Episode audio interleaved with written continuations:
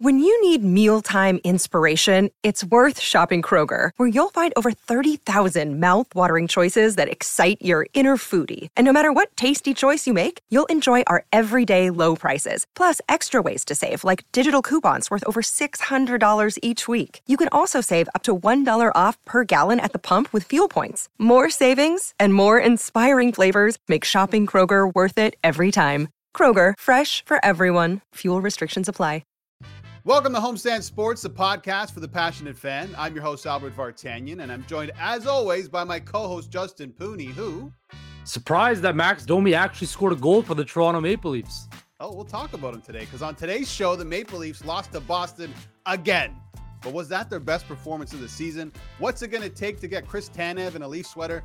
And why John Tavares isn't the right captain for Toronto. You're going to want to tune in to listen to Pooni's take on that one. Lots to get to, lots to answer. So let's get this party started. I'm Albert Vartanian, and this is Homestand Sports.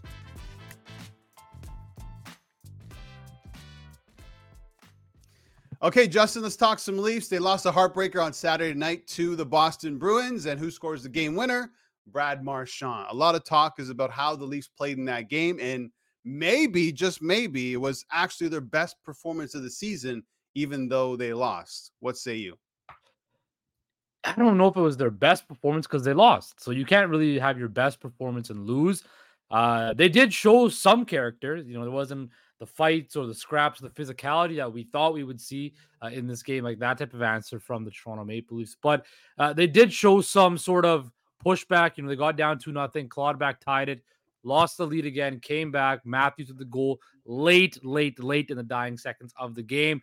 But Albert, I don't know, man. Just again, another overtime game. And I know you mentioned it before. They're picking up points, but the, the fact that they can't close games out in 60 minutes, the fact that they aren't playing a complete 60 minutes, because let's face it, that first period and at the beginning of the second period, they played well, but I didn't think they were dominant. I think there's another gear this team can go right? I think you and I both can agree that the Toronto Maple Leafs can take their play to another notch. Now, was it big? And can we see, you know, confidence boosters from a guy like Max Domi, who finally, finally scored a goal? Um, Auston Matthews looked like Auston Matthews, but we see it all the time now where Matthews will have a great game and then he'll go hidden for three, four games, right? So, yeah, there was positives, but to answer your question, no, it wasn't a complete game because they still lost, right?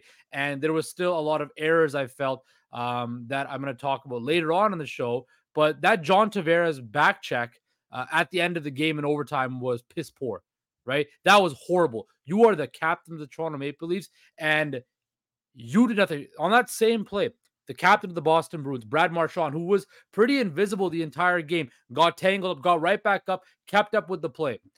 Those are the mental lapses that I see in the Toronto Maple Leafs this season where um they kind of not give up, but they just don't put the full effort on the back check or stuff like that. Joseph Woll again has to continue to stand on his head, right? Look at all those saves in overtime he made, Albert. If he doesn't make those saves in overtime and in 60 minutes, this game is over before, right? So again, I want to see the Leafs play a complete 60 minutes, and it's going to be very hard though right now for them to look very good against good competition because of the issues on the back end. So they played good. Sheldon Keefe said both the teams deserves two points. That you know that's kind of right, but I don't think it was the Leafs' best performance all season. Yeah, just to touch on the Tavares thing, and that's kind of being blown up. And before I came in here, I was thinking about how am I going to what's my what's my take on this? And yeah. it's it's a weird one because Nylander gets caught at center ice. Tavares is at the Boston Bruins blue line, and I think he stands there and just assumes Pastrnak's on the breakaway in overtime that he's going to score. I think that's what happened. I think he assumed that was going to happen, and then once Woll made the save, he tried to get up and running again, and obviously it's too late when you have you know Brad Marchand, Brad Marchand on the doorstep picking the puck out of the air and dropping it in. It's definitely not a good look. I think for sure it's not a good look, but. Mm-hmm. I think in a way it's also being blown out of proportion because of the position that he was in. If you look at the whole play in general, the reason why Nylander was kind of lollygagging with the puck at center ice is because he's waiting for McCabe to skate to get his ass off the ice. I'm not I'm not giving Tavares a pass or Nylander a pass for what happened, but I think it's just not as big as, as people want to make it seem. It's not it's not the end of the world, is what I'm saying. Considering, listen, you know, I, I'm we both are, but especially me, I feel like I'm super critical of this team.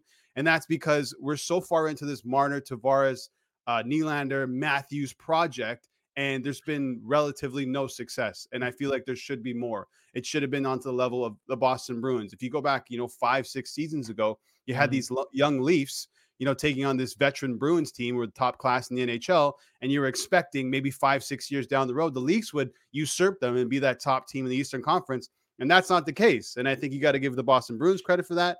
And you got to hammer the Leafs for that as well. But to throw some positivity into this Leafs performance, uh, I thought it was really good. I'm not going to say their best performance either. I thought they outplayed Boston for the majority of the game, but it comes down to the result, and they didn't win the game. But with that said, there's been a lot of talk about, you know, what is this Leaf team? What's their identity? Are they soft? Are they hard to play against? Are they just super talented? Are they going to outscore you but leak in a lot of goals? And I think there's there's a lot of that. But I think recently, in the past 11 games, they're 7 2 and 2, missing three defensemen and running a rookie goaltender. I think they actually deserve a lot more credit than people are giving them. And maybe, just maybe, in this small pocket of time where they're missing some players, and I know it's early, we just entered December, but maybe they're starting to build up some sort of identity now. Maybe they're showing they can they can fight even though they're missing some key players. Because listen, most teams in the NHL, if if they lose three defensemen, mm-hmm. and they're winning more games than they're losing, they probably get a lot more credit. But for some reason, you know, here in Toronto, the team is under a microscope, so they get criticized for everything. But I think they just deserve a lot of credit, and that's where the the the positives from the performance for me are huge because the Leafs just you would not expect them to be in this position. They held the best team in the NHL, at least one of the best teams in the NHL, all the way to the brink of overtime. Yes, they lost, but there was a lot of positives to come out of that performance. Yeah, I think the reason why people are questioning them still and the questions and the heat and the um the the negative connotation around them is because look at how they're winning, right? They're right. winning in the shootout, they're winning in overtime, they're winning, you know, these close games that go into reg- past regulation where let's face it, 3 on 3 in the shootout in some cases it's kind of a coin flip, right? You get one bad break on three on three, and then you got an odd man rush, and a goal happens, right? You get in the shootout where we both know it's it's a crapshoot, right? Whoever has the more talented guy or finds an opening or whatever, or finds the you know doesn't double tap the puck past the goalie or whatever, right? That's yeah. how you're gonna win. So right. when I look at the Leafs and this last stretch of these overtime games, look, if I was betting, I'd bet the bet past uh, regulation every single Leaf game because yeah. that's how they have to win. They have to win these low scoring, dirty games right now because of what they have on the back end, Albert. They're not going to be able to.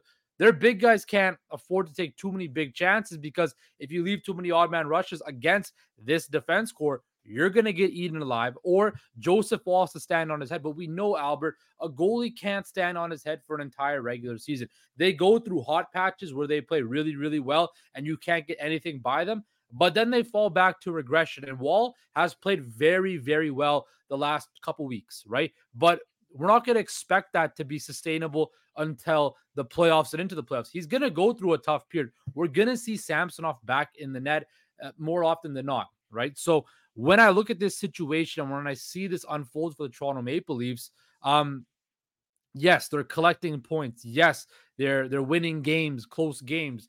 But I'm gonna bring it back to these teams in other sports that in the past that you see play these close games. We just saw the Philadelphia Eagles yesterday, right? In the NFL. How many one possession games have they won this year? They have the best record in the NFL. They won a bunch of one score games but then they played an absolute buzzsaw in the San Francisco 49ers and they got destroyed, right? And I'm not saying the Toronto Maple Leafs are going to get destroyed when they play stiffer competition because they played the Boston Bruins very well. But what I'm saying is this when the rubber meets the pavement here with the Leafs and they have to go on a tough stretch, look, they have a bunch of days. They don't play till Thursday.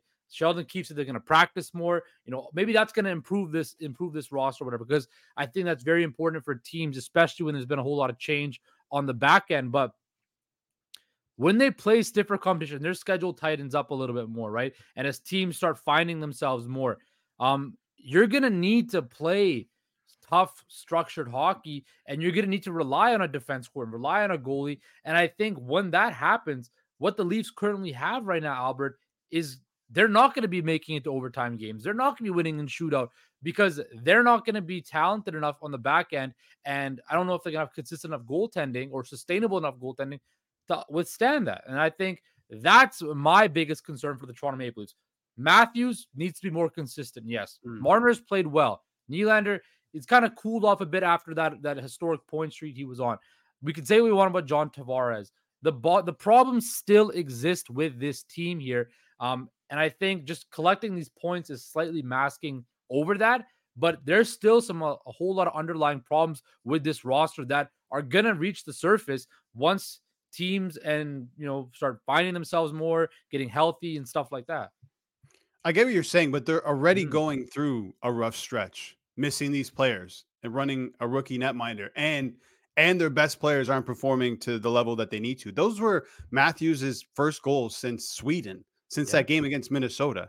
Nylander has two points since Sweden. It seems like a long time ago. Tavares, last 13 games, two goals on 41 shots. So I think they're going through this rough stretch. And this is where I go back to maybe they're building up some sort of identity. I think they're actually mm. showing a lot of heart. There's a lot of things that need to be corrected on this team. I- am not saying that that's not the case, yeah. but I think they just deserve a little bit more credit. I mean, mm-hmm. when you when you're again when you're missing three defensemen and you're still picking up points, and if you look at the last eleven games in terms of goals against, they've only like allowed three more than the Boston Bruins. yeah, no. it's just something that no one's really talking about. Mm-hmm. And when mm-hmm. you're going through these rough patches, you need your goaltender to step up. Joseph Woll is doing that. To be honest, everyone's questioning is Joseph Woll the real deal? I mm-hmm. think he is. When the chips are down, he's making big saves. In overtime on that breakaway, you would give mm-hmm. it to Pastrnak nine times out of ten, but no, Woll stops him. So I just feel like they they deserve they definitely deserve a lot more credit. But with that said, they will never be um, in the class of a Boston Bruins team mm-hmm. right now because they they play down to their opponents for whatever reason. And what do the best teams in the NHL do? They consistently play well against any team. And the Leafs they're not that team right now. With that said, there could be some moves incoming. You know, we heard about uh, Chris Tanev and Zadorov being linked to the Toronto Maple Leafs. That was Elliotte Friedman mm-hmm. who mentioned that. And actually, on today's uh, 32 Thoughts podcast, he did talk about how the Leafs are still going after Tanev. And so we'll talk about that coming up after the break. And what will it take for the Toronto Maple Leafs to bring him in? Okay, Justin, Chris Tanev. Uh, the Leafs uh, were in on him, apparently still are in on him. The move was, uh, according to Elliotte Friedman, they wanted Zadorov from the Flames, and they wanted Chris Tanev. But the sticking point was Calgary not wanting to retain salary, and the Leafs are going to need to make that happen in one way or another if they want a defenseman. So that's why they didn't they didn't get both. But what's clear is that Brad Treliving, the Leafs are obviously aggressive in this market. I think defensemen are probably going to come at some point. Mm-hmm. But if you're Treliving, how do you make this happen where you bring Chris Tanev over to the Toronto Maple Leafs? I just think you move off Chris Tanev. You're not going to get him. Move right? off of him. Just don't worry about Chris Tanev anymore. They can still want to try to get him and stuff like that, but how do you make the money work? Right? And that's the biggest question. How Tanev is making a bit over a bit over four million, right? As currently constructed, the Leafs have, I believe, what is it? They have about a million five right now on uh, cap space, according to Cap Friendly right now. Look, they're getting if you need a team to eat up 50% of another player's salary, especially a team like Calgary that wants to clear cap space and rebuild, you're going to have to attach a pretty fat sweetener onto that, right? So when I look at this situation with the Toronto Maple Leafs, you're not going to get Chris Tanev, I think. I think as currently constructed, because they don't have a whole lot of assets to give up that a team, a rebuilding team like Calgary would want. You're not going to trade Matthew Knies. I don't think you're going to trade Nick Robertson. Are you going to sell another first round pick? When you don't have one next year, then the next one you have for that is 2026. Are you gonna sell another first round pick for a for a, a depth defenseman, a top? You know, Tanev will fit in. He won't be a first pairing guy, but he might be a second pairing or a mm, third pairing guy. I disagree. Okay, maybe right. He'll be he'll play in the top six. He might eat up a whole lot of minutes, right? But he's gonna be a UFA at the end of the year. There's no contract term attached to it. So a first round pick on a rental and for them to eat 50% of your salary, um, it's going to be tough, Albert. I don't think what the Maple Leafs that's currently constructed, what they have in the, their chamber to get a guy, I don't know if they have enough to get Tanev because they're just too much. They have to too much obstacles to overcome. Now, can they get it? Maybe a guy like Ethan Bear, a guy that my Vancouver Canucks are interested in. He's gonna come on the cheap. He's a guy you could eat up top six minutes. I think he's not a high end as high end as Chris Tanev, but he could be an improvement over a guy like Simon Benoit or Max Lajoie or whomever, right? He's a serviceable NHL defenseman. Um, when I look at this team, I don't think they can afford to go kind of big game hunting on the defense core just because they don't have the assets to give up and they don't have the cap space. And I don't see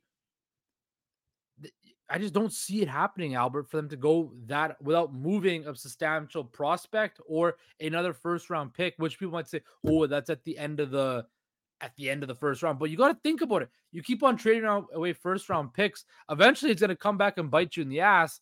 Where you have, you're seeing it right now, where they need to call guys up from the minor leagues, but these guys aren't renowned prospects coming up or anything like that. They don't have a high end ceiling wise. They're just got plug and play guys that you hope and you cross your fingers that they don't mess up. So when I look at this situation, you just move off Chris Tanev and try to figure out a way to fill out your back end with cheaper alternative options that are better than what you have right now. No, I don't think they can do that. I think they need to go all in on Chris Tanev. Again, who, but who who is who's who's out there? You I mean, need to guys, you need to address your defense yeah. right now. You need a top four guy right now. There's no one else that's really available that can fill that role. At least no one that we know of anyway. We know for a fact that Tanev, Tanev, excuse me, is available. Right. So the Leafs need to figure out how you're going to make that happen. Clearly, Craig Conroy does not want to retain salary. So you have to remove that unless you throw in that first round pick as a sweetener for that for that to happen. I'm not sure if that's the case. But he's perfect, I think, for you can put him beside a Morgan Rielly and play him on the right side. He's a right shot defenseman. And if you're looking at what are you going to do after you bring him in, I don't know what the pieces that Toronto may, that the Toronto Maple Leafs have to send to Calgary to make it happen. But in terms of what happens after once you get Tanev, Brodie is off the books at the end of the season. You can resign Tanev if you want. What's he going to ask for? Max, let's say six million a year. He's making what four and a half at the moment. Mm-hmm. So that's that's more than doable. And I think that's what Treliving wants to do. I think he wants to bring him in and resign him. I just don't know if that's what if Cal how Calgary feels about potentially retaining salary and then having mm-hmm. another team sign them, how that's going to look. But there's no one else out there. And you need to make something happen now. Again, we always talk about being in win mode now, win now mode. That's what the Leafs are in. So you have to make a decision. Chopping mm-hmm. and changing your defense and your bottom six is something they've been doing for the past four or five seasons, and it's got them nowhere. Go get the guy that's available at the moment because there's no one else out mm-hmm. there and make it happen, whatever it takes. If you have to give up a first round pick, you have to give up a first round pick because there's no other option. There's literally no other option to fix your defense. The main guy right now that's available is Tanev. Go out and get him. See, there is another guy out there, and if Who? when when Friedman reported on Saturday saying that the San Jose Sharks, a team who is horrible, right, is willing to move pieces off their defense core. Mario Ferraro, 3.25 million. He's 25 years old, right? He's got two more years after this year on his deal. He's a left, he's a left shot defenseman, right? Yeah. But a guy that like that could come in and he plays a whole lot with the San Jose Sharks. He's a guy that I would look at. He's younger, he's got term, he's cheaper, right? And he's from Toronto, right? He played his hockey at Dot with the Don Mills Flyers. A guy like that could be the best option. And and if the Leafs are in cap uh, trouble, San Jose might just be like, okay, well, we're stockpiling as many assets as we want. We have ten right. million dollars in cap space, right? I think that's a better option than Chris Tanev, right? But like you mentioned, you can go after Tanev, but you don't. And I disagree with you right there by solely going after Tanev. You can't put all your eggs in one basket, right? Because if the Tanev thing doesn't work out, then what do you pivot to? You should have your hands in everywhere and trying to see what you can get anywhere across the league. Don't solely focus on Chris Tanev because what happens if he goes elsewhere? What happens if the Flames get a, another package offer, right? What happens if they want to trade him to the Canucks for another fifth round pick? Who knows, right? Right. We don't. So I think there's better options around that you can go after. Like I mentioned, San Jose. I know St. Louis has some defensive pieces. Who? Carolina. Name the names. Name the names. Who? Let's like see. I keep well, hearing, everyone keeps saying, "Oh, there's who?" Like Sean Walker from Philly. Like who you could go Sean Walker from Philly. I mean, you could also go.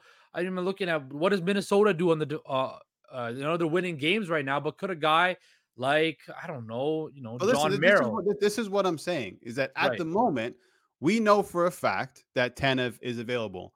Now yeah. there's, there's, reports and rumors that maybe Conroy will think about re-signing him. Mm-hmm. If that's going to happen, I'm not sure. But I'm pretty sure, at least I would assume so, that Treliving isn't pu- putting all his eggs in one basket. I'm sure, like, if you have a priority list, Chris Tanev is at the top, mm-hmm. and then you're looking at other players because it's not going to just be one in. I think a couple players are probably going to come in to this Leafs blue line because they have no choice. They have to do that. They're going to bury Klingberg. Looks like he's going to be done. Who knows yeah. what happens with Ryan Reaves? That's a whole nother discussion I think we need to have because uh, him playing a couple shifts tonight and then sitting in the press box for three or four straight games isn't sustainable. So maybe he gets he gets thrown on LTIR or whatever happens with that with that salary.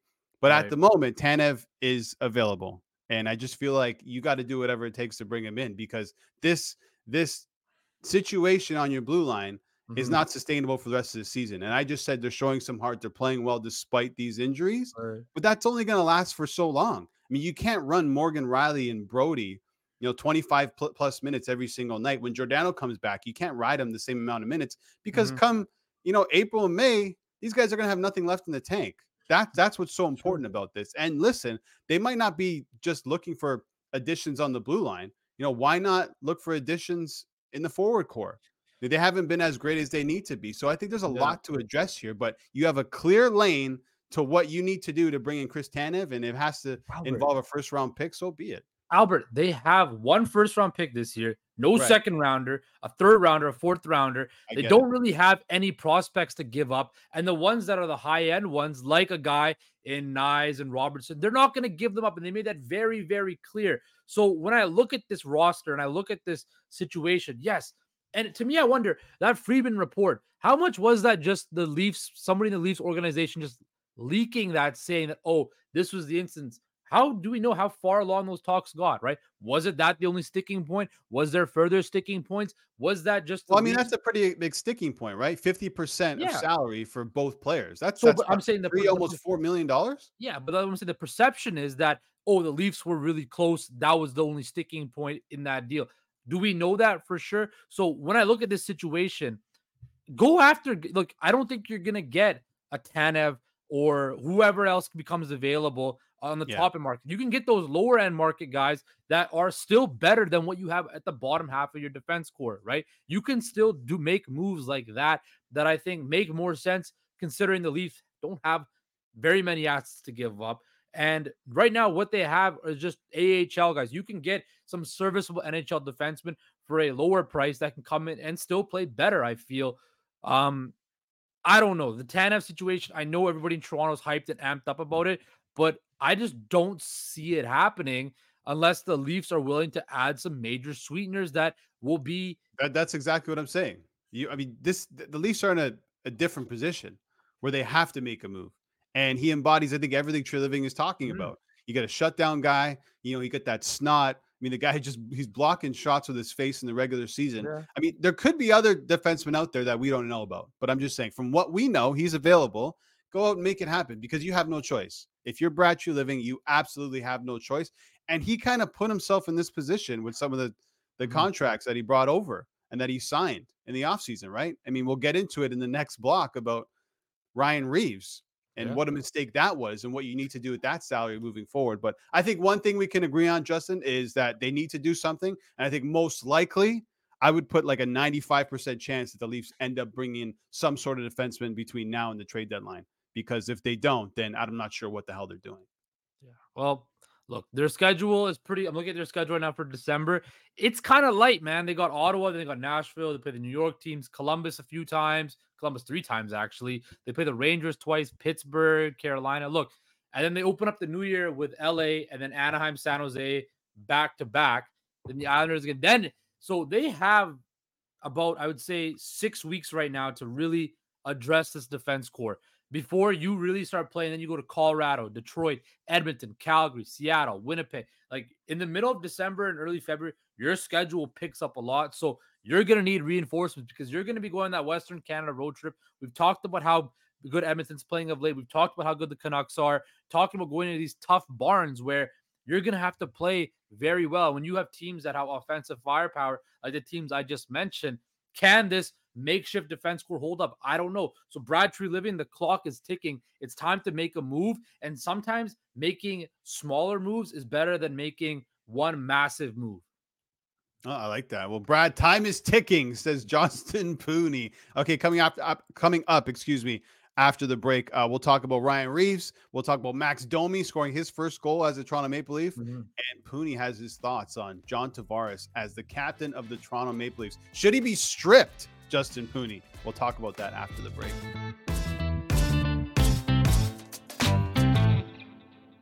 Okay, Justin, let's go take for take. And let's start with Max Domi, who scored his first goal as a Leaf this past Saturday against the Boston Bruins. He's got 12 points now, one goal, 11 assists. Um, has his season officially started? Bro, no, it hasn't, man. Your season doesn't start when you score your first goal. Your season starts in October when everybody else's season starts. Max Domi has been the stat line looks good. Like he's been to get 45 points this year. You know, he's only got the one goal, but he's you know he's been setting up a lot of plays too. I remember it was the game in Tampa Bay that Saturday night comeback where I think you said to me that oh this is it for Max Domi. What a play! He turned around his season with a great assist because he had a saucer pass. I don't know if that was you or somebody else. Definitely not me. It might have been you, bro. It might have been you. I don't know. I'll have to check the footage or whatever. But Max Domi has been invisible the only times I really noticed Max Domi this season was when he was getting his ass kicked in fights consistently, especially by Sam Bennett. Right. When I look at Max Domi, he had so much pressure on himself that he put on, um, saying that you know I'm home now. I you know I'm glad to be here, doing the OVO shoot with Drake and stuff like that. Being the son of Ty Domi, you know the Leafs legend Ty Domi. How um, does he um put pressure on himself by being the son of Ty Domi? That's that's not his fault. By doing by by doing things like being in OVO shoot with Drake and Ty Domi's in it as well. Doing it with his dad. You're in Toronto, that's what happens, man. That, I'm just saying, look, and then him saying, you know, what he said about playing in Montreal versus playing in Toronto, right? Yeah. How that's different and stuff like that. Like you're putting pressure on yourself. You're making three million bucks to come into this city, to this team, to be a difference maker. And I don't think he's been a difference maker this season. He's been just like Bertuzzi and Klingberg and Reaves. He's been a failure, Albert. So let me ask you this: What are your okay. like honest, like your true expectations for Max Domi as a Leaf? Let's say before the season started, your expectation would have been what? If Max Domi could have scored 15 to 10 to 15 uh, to 15 to 17 goals, you know, have 30 to 5 to 40 points, which he's projected to do, I'd be impressed. But the biggest thing is not on the stat sheet. Can I notice him every night? Is he getting hard in on the forecheck? Is he playing with snot? Is he playing with snarl? Is he doing what he does best, being a tough guy to play against, being an agitator? Is he being that? I don't notice Max Domi a whole lot on the ice when I watch him play, right? So that's the biggest thing to me is you are brought in. The points are one thing, but can you be a difference maker off the score sheet as well? And I just don't see that with him. Yeah, that's fair. Listen, I thought he's been better on the third line since he was inserted there. That third line's been pretty mm. good, but um, I just don't. My my my bar wasn't set that that high with Max Domi. He's a depth guy, and I think they're going to really rely on him uh, or what they want from him in the playoffs more than the regular season. And like mm-hmm. you said, he's on pace for what 45 if he hits 50 points. I think that's pretty good for a three million dollar player on a one year deal. Obviously, you want more from every single player, but you get what you get. And listen, because he's the son of of Ty Domi, you do get that unnecessary pressure, but that's not his fault, Justin Pooni. Don't blame the guy for for Ty Domi being his pops. I guess so, Albert. But look, man, like it's gonna happen. Look, we're in Toronto. You said right. Those comparisons are gonna happen. No, no. I mean, we're in Toronto. That's why he's getting the OVO shoot. That's why, like, yeah. you know, fourth liners get cars from dealerships and get their own dealerships. That only happens in Toronto. When are we gonna get our card? Our car I know. I want a car too, man. I Call somebody. Car, you gotta man. know somebody, no? I know some people that can get us a free car, but hey, is Ryan Reaves gonna get a free car? That's what I was about to ask you right now. Speaking of Ryan Reaves, um, again, nothing noticing this guy other than taking dumb penalties and stuff like that. But is it time for the Leafs to move on from Ryan Reaves? I think so. I think if you can, you probably have to. And Brad Treliving just has to eat this one. 1.35 million. I mean, we're we're 20 plus games into the first year of this contract. That's a three-year mm-hmm. contract. And what did he play against Boston? Eight shifts. Really a non-factor. Um, if he's uh, if he if he's playing with the team on any given night, he's not playing many shifts, like I just mentioned. Right. And then after that, he's probably sitting in the press box. I mean, dollar in, dollar out. Every dollar matters in the salary cap era. You can't be carrying around a guy who essentially does nothing for your team. I just want to know what he does. I would love for the players and Brad Living to come out and be like, This is why we're paying him 1.35 million dollars because of the confidence he mm-hmm. brings mm-hmm. Auston Matthews or Mitch Marner or whatever the case may be. Because I haven't really seen anything. Are they playing a little bit tougher and standing up for themselves a little bit more? I think so. I really think they have. And I think that had something to do with what happened in Boston. Was that because of him? Did he go in the dressing room and rip every single player? Because I heard Keefe said the same thing. So was it Keefe? Was it Reaves? What is he actually doing to earn that 1.35? And I'm not, you know, hammering Reaves for making that money. If someone wants to pay you that money, dude, that's great. Go get your money. That's not on you. That's on them for wanting to give you that salary. Like mm-hmm. Bill Guerin said in Minnesota, we wanted to keep Reaves, but what happened? The Toronto Maple Leafs backed up the Brinks truck. That's a quote from Bill Guerin. So that tells you a lot about this player. I mean, he's wanted by teams, but at this price and what he's doing and the cap issues that the Leafs have right now, you have to find a way to move on from this guy. It's as simple as that. But how are you going to move? Who's going to take on Ryan Reaves I, I don't know. I, I, don't know. Million there, for another two years after this year? I know. Maybe there's a salary. Maybe there's a salary retention there. I, I have no idea. Salary retention on a fourth line player I don't know. Even like, play? How do you, but like, okay, but okay. So this is the question I think that everybody right. has. If you can come up with something that actually makes sense, then please let me know. I, I just think you're stuck with Ryan Reaves. Whether you got to park his butt in the press box and you got to park his ass in the press box, right? When Ryan Reaves, Ryan Reaves signed the deal that was given to him, who gave it to him? Brad Treliving in this team. You signed him. Now, uh, two what is it? What seven weeks into the season, eight weeks into the season, we're yeah. in now. You can't just say, okay, yo, that's it. We want to buyer's remorse. That's not how pro sports works. You no. sign him to that deal. You're stuck with him. Make it work. Make it work right? Because nobody, and I'm telling you, nobody in the NHL, no smart self, not even any competent or slightly below competent general manager in the NHL is going to take on Ryan Reaves at 1.35 for another two seasons. Nobody's going to do that. Like Bill Guerin said, they backed the Brinks trucks because this team is so desperate to seem tough, and they're not tough, and they still haven't been tough with Ryan Reaves. He hasn't opened up space for anybody. So you're stuck with this situation. You made this mess. You're stuck with it. Yeah, and more importantly, you're not going to play him in the playoffs, right? So that 1.35, you might as well just eat it. Uh, before we drop this topic, I just want to say Michael DeStefano had a tweet over the weekend, which I thought was great. And I know you're going to love this one. You, as a Vancouver fan, will love this one.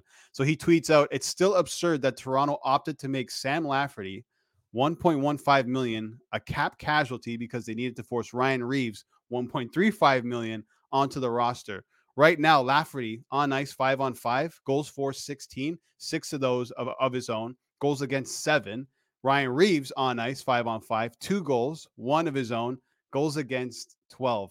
What a difference that is. And I was oh, yeah. watching the Vancouver game the other night against uh, Calgary, Calgary, and I noticed, well, look who's on the top line tonight Sam Lafferty, who scores a goal. So you look at that and those moves, and it's just, it's not painting Brad Treliving in, in a good way at all. Sam Lafferty's been great for the Canucks. He's played up and down the lineup. He's got, he's got a lot he's of, done a lot of skills. For, for, what he's making right now. Sam Lafferty has been great for the Vancouver Canucks. Yeah. Ryan Reaves, not so much. The, the deal just made no sense. But listen, here we are, and this is something that Brad Treliving has to deal with. Okay, I'm going to give you the final word, and it has to do with John Tavares mm-hmm. on whether or not he actually uh, deserves to be the captain, and is he actually the right guy to wear the C for Toronto?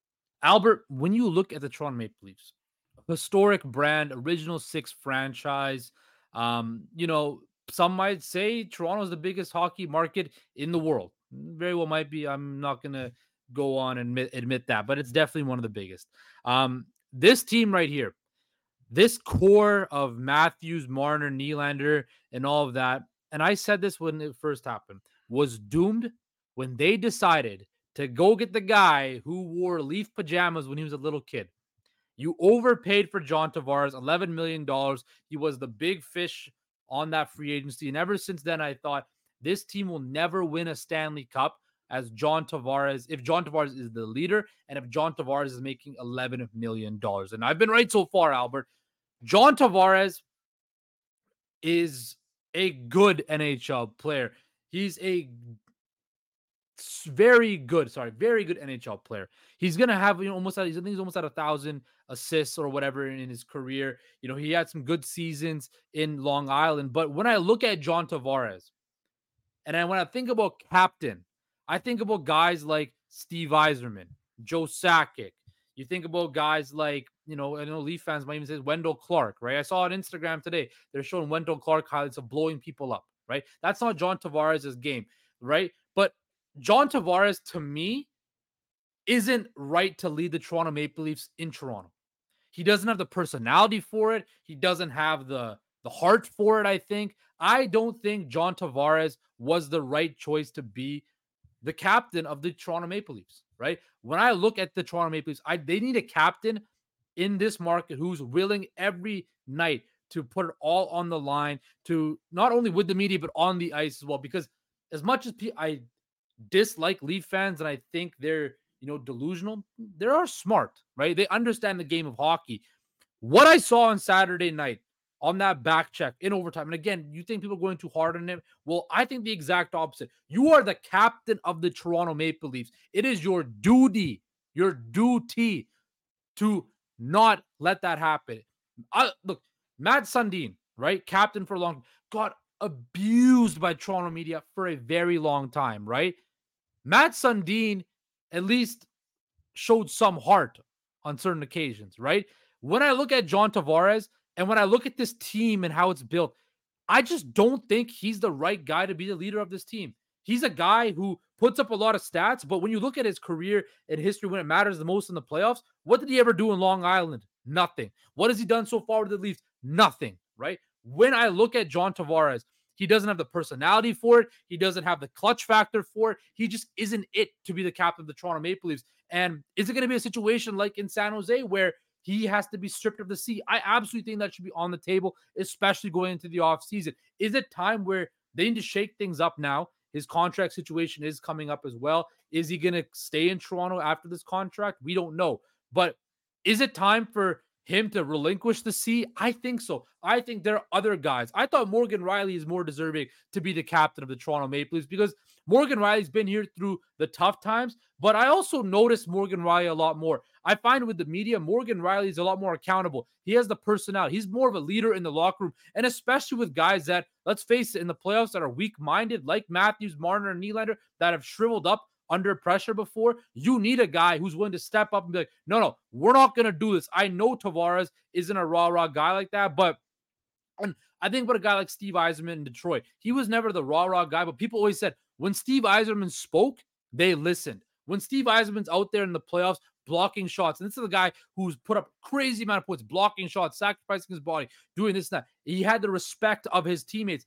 I don't know if these guys fully respect John Tavares as a leader. And Albert, this is the final word about why John Tavares should be stripped of his seat with the Toronto Maple Leafs.